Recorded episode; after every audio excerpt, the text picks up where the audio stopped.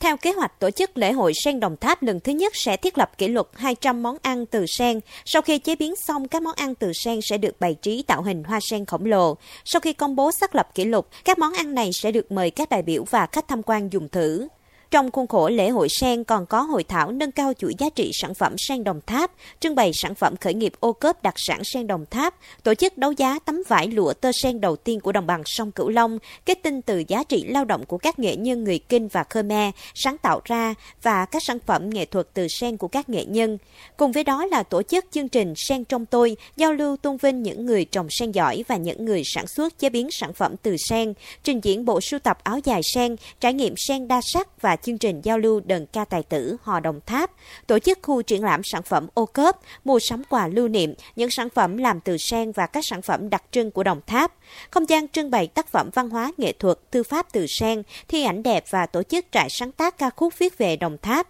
diễu hành thi xe hoa sen.